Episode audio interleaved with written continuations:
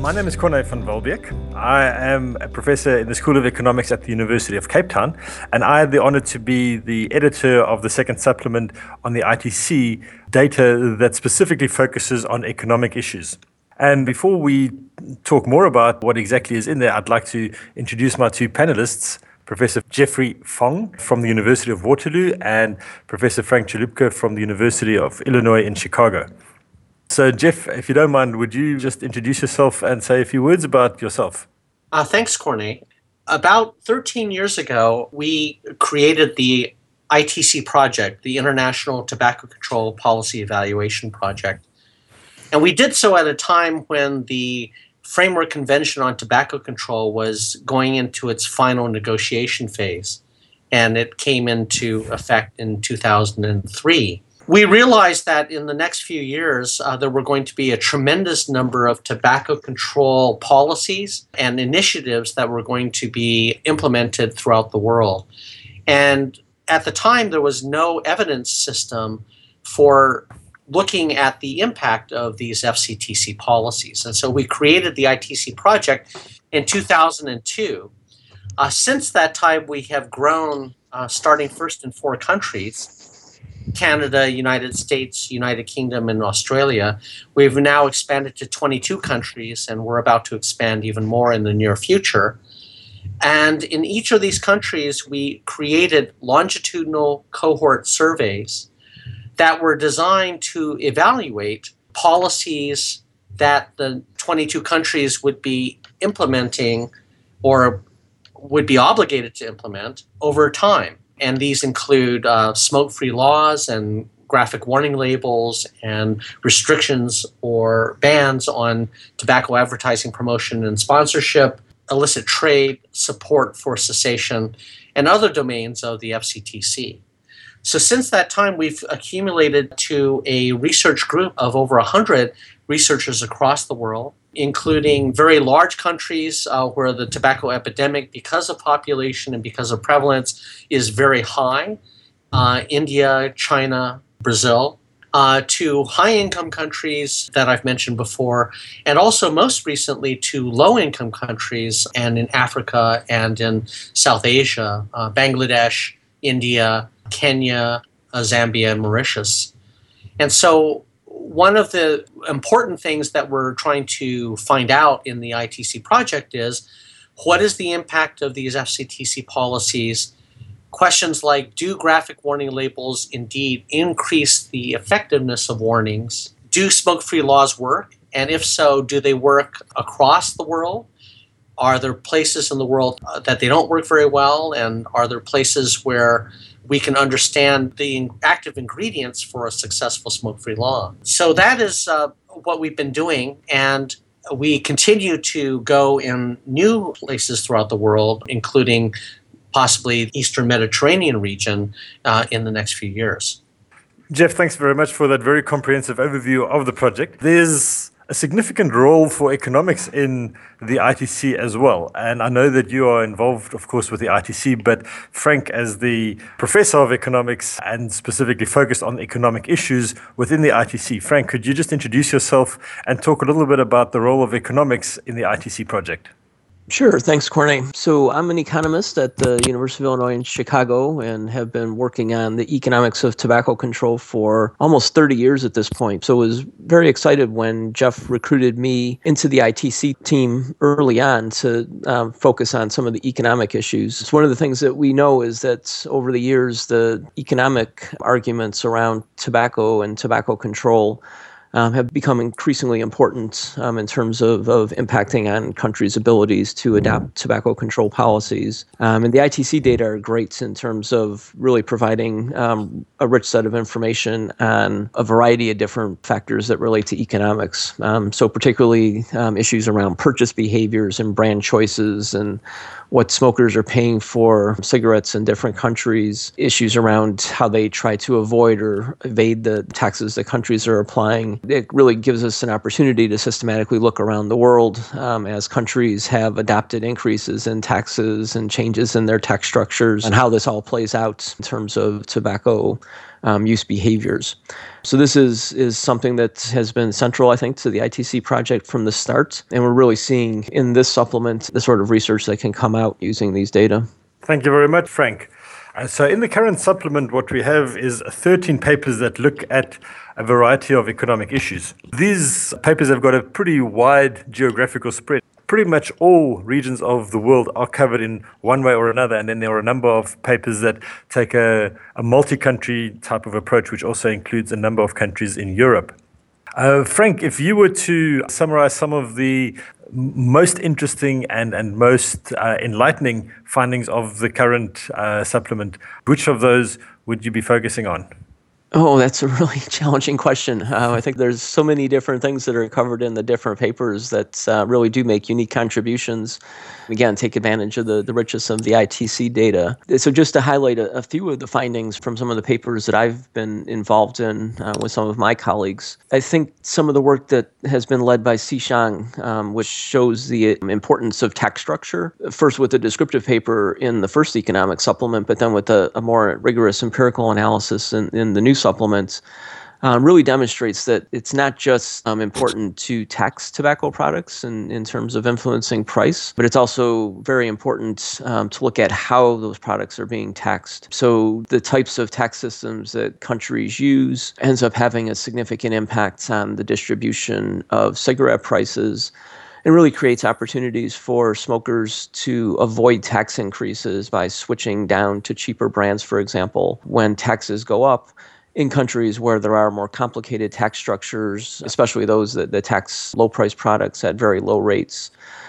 I think a, a, second is looking again at how smokers respond to, to tax increases in terms of changing their tobacco use behaviors. So there's another nice paper that's led by Dardo Curti that looks at the Uruguay data uh, to specifically look at some of the issues around tax avoidance and tax evasion in response to, to changes in taxes. So, specifically looking at increases in cigarette taxes in Uruguay and other tobacco product taxes that differentially affected um, roll your own tobacco versus manufactured cigarettes. And what we see in that paper is good evidence that the differential, um, the taxes roll your own at a lower rate ends up leading to uh, cigarette smokers, manufactured cigarette smokers, switching to roll your own cigarettes in response to the increases in cigarette taxes.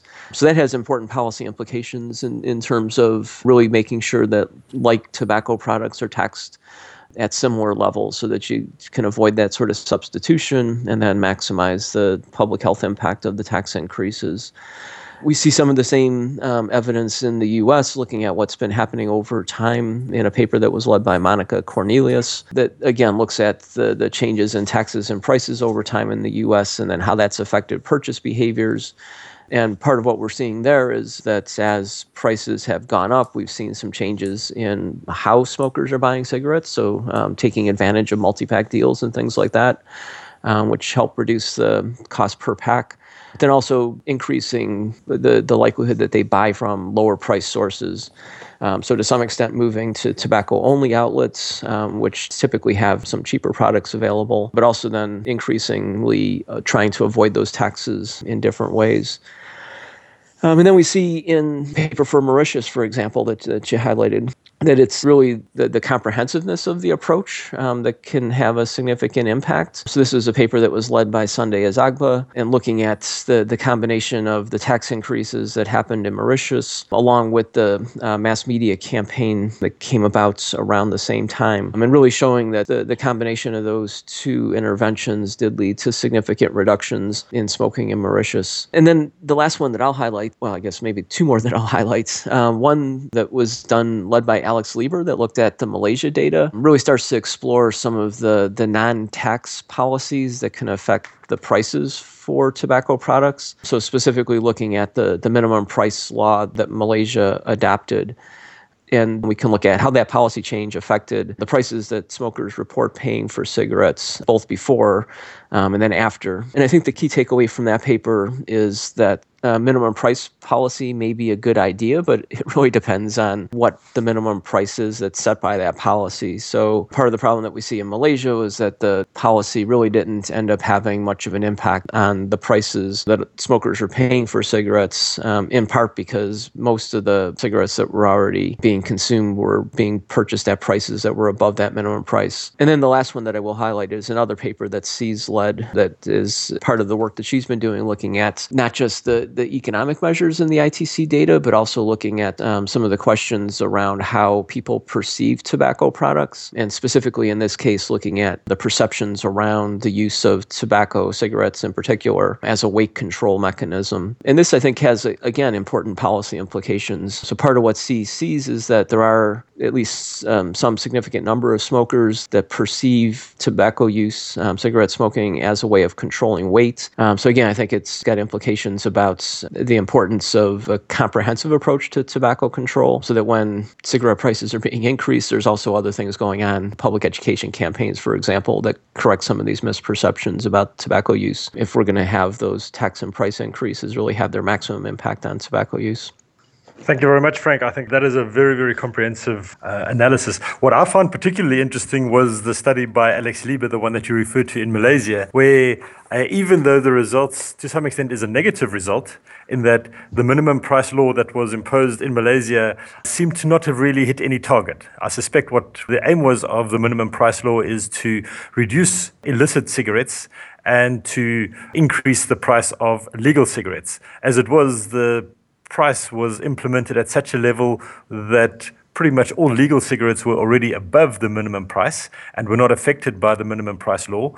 And it seems that the illegal cigarettes, uh, which were primarily below the price, remained below the price. And there was, in fact, an increase in the quantity of illicit cigarettes that were consumed in Malaysia between the different waves of the ITC. So even though it is a very negative conclusion that uh, Alex Liber and his colleagues came to, I think it's very useful in that it emphasizes the fact that of the two policies that are available, the one being uh, excise tax increases and the other one imposing a minimum price, the more effective one by far is actually increasing the excise tax, and increasing the excise tax will automatically result in an increase in the price.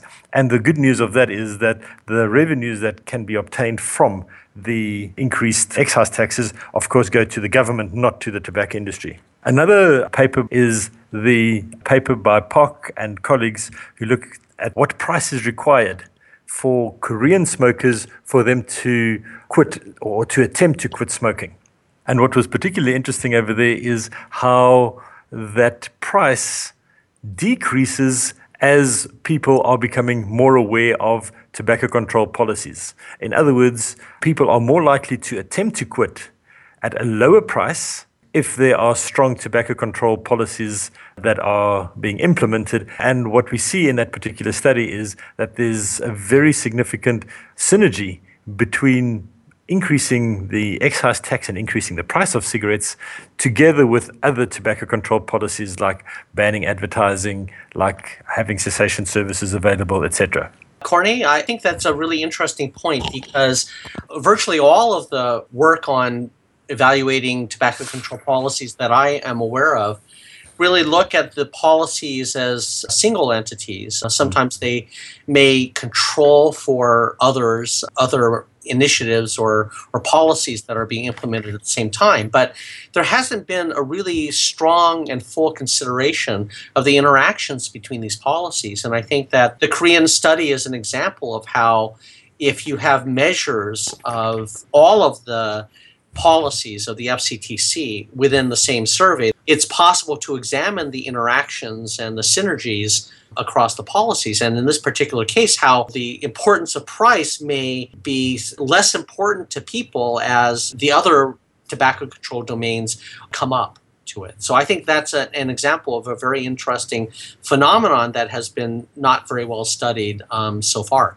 Absolutely, yeah. So, one of the studies that I found interesting because it covers an area where not many studies have been done, and that is in the whole continent of Africa, was a study on brand loyalty in Zambia. And they looked at the first wave of data that has been generated by the ITC in Zambia, and they specifically look at brand loyalty, and they come to, to some extent, a predictable type of result, and that is that the degree of brand loyalty in Zambia, as it is in most countries, is in fact quite high. And what we find is that brand loyalty is important in those countries, and especially amongst older and poorer smokers, we actually find that the degree of brand loyalty is, is very high Mm. Abraham Brown and colleagues did a very interesting study looking at roll your own cigarette use in four important countries in Europe the UK, France, Germany, and the Netherlands. And basically, what they find is that roll your own is significantly cheaper because the excise tax on roll your own tobacco in those countries is less than the excise tax on cigarettes. Although over time there has been an increase, both absolutely and relatively, of the excise tax on roll your own tobacco. So there is a, a degree of convergence in the price between manufactured cigarettes and roll your own cigarettes. And what they find is that there has been a pretty significant increase in the use of roll your own cigarettes in all of those countries. So it's clear that people do actually respond to the economic incentives that are placed in front of them. The challenge, of course, for these governments and for tobacco control advocates is to try and minimize this downtrading of cigarettes. And I think uh, that within itself is a pretty important policy implication. The fact that one wants to create as few loopholes as possible in order to get people to quit smoking rather than to downtrade to other forms of tobacco. I think one of the other interesting takeaways in that study, Corne, is the questions that they looked at around perceptions of the relative risk of roll your own versus manufactured cigarettes. Agreed. Um, and if I'm remembering correctly, I think that there was some, at least subset of respondents that, that seemed to think that roll your own cigarettes were going to be somehow less harmful or safer than traditional manufactured cigarettes. So again, it comes back to the, the idea that oftentimes, in addition to tax and price increases, we also need to be thinking about other interventions that help to correct some of these misperceptions. So, as taxes and prices have gone up, it would be useful to, to highlight the fact that there is no such thing as, as a safe combustible tobacco product, and switching to roll your own in response to those price increases isn't going to somehow make you better off, both economically as, as well as in terms of health impact. Correct. There were also two interesting studies on China. One of those studies was led by my colleague Jidong Huang. And part of what the team was looking at was how different populations, different subpopulations based on education and income in China responded to cigarette price changes. And I think the, the key takeaway here is that cigarette demand in China is not very responsive to price. And I think in part this comes back to some of what we've seen around tax structure and affordability and some of the other work that's come out of the ITC project. So you know, in China, the, the tax structure is relatively complicated. Cheap brands are taxed at very low levels. So there is this this opportunity to downtrade, as we were talking about with some of the other studies, to cheaper brands as taxes and prices are going up. And in part, what we see in China is as a result, there, there's not much of an impact of price on cigarette consumption by smokers. And then there's really not as much of a difference as one would expect in terms of how different smokers at different income levels or at different education levels respond to those changes in prices, just given, I think, the availability of, of these really cheap cigarettes and the opportunities to downtrade. So I think that was the, the key findings from Jidong's study. There was a second study that I think amplifies some of those findings. And part of what they were looking here at are brand choices. And again, it's very consistent with what comes out of, of Jidong's study in terms of seeing people switching to cheaper brands as taxes and prices are going up. So um, what they find is that um, you do see some evidence of this sort of brand switching in response to price changes, um, and that you particularly see it at the low income, less educated parts of the population. You know, I think the two papers complement each other very nicely in terms of you know, really demonstrating that you know just given the, the sort of tax system that's in place in China, given the opportunities for substitution to cheaper brands, that you don't get as, as big of a benefit in China from tax and price increases as you see elsewhere. Thanks, Frank. So, the last two studies that I want to just briefly talk about are two studies that both take place in Mexico, and they specifically focus on the impact of the neighborhood environment on smoking behavior. And uh, the one study specifically looks at how does the neighborhood have an influence on quitting behavior? And they find they focus specifically on smoking intensity. And the reason they focus on smoking intensity because that's a peculiarity of the ITC data where there's a focus on smokers rather than on the general population. So what they then find uh, is that especially in more deprived neighborhoods, people tend to smoke less per smoker than what is the case in less deprived neighborhoods. Uh, the other study that I thought really, really interesting considers access to single cigarettes in neighborhoods and how that influences people's decision to quit and their relapse if they have quit. And even though the results are not very statistically significant, they are certainly suggestive. And they are suggestive that the more single cigarettes are available, one tends to find that that is going to result in lower quitting attempts. And the more single cigarettes that are available is going to increase the likelihood of relapsing if one has quit. Uh, which suggests the following, and that is the availability of cigarettes is an important aspect to consider when one looks at cessation policy, when one looks at how can one help smokers to quit cigarettes and not to have them fall into a relapsed situation. I think we've covered all 13 of the different papers. I think one can probably categorize these papers into three different categories. The first one is how does the price and the tax of cigarettes influence individual behavior?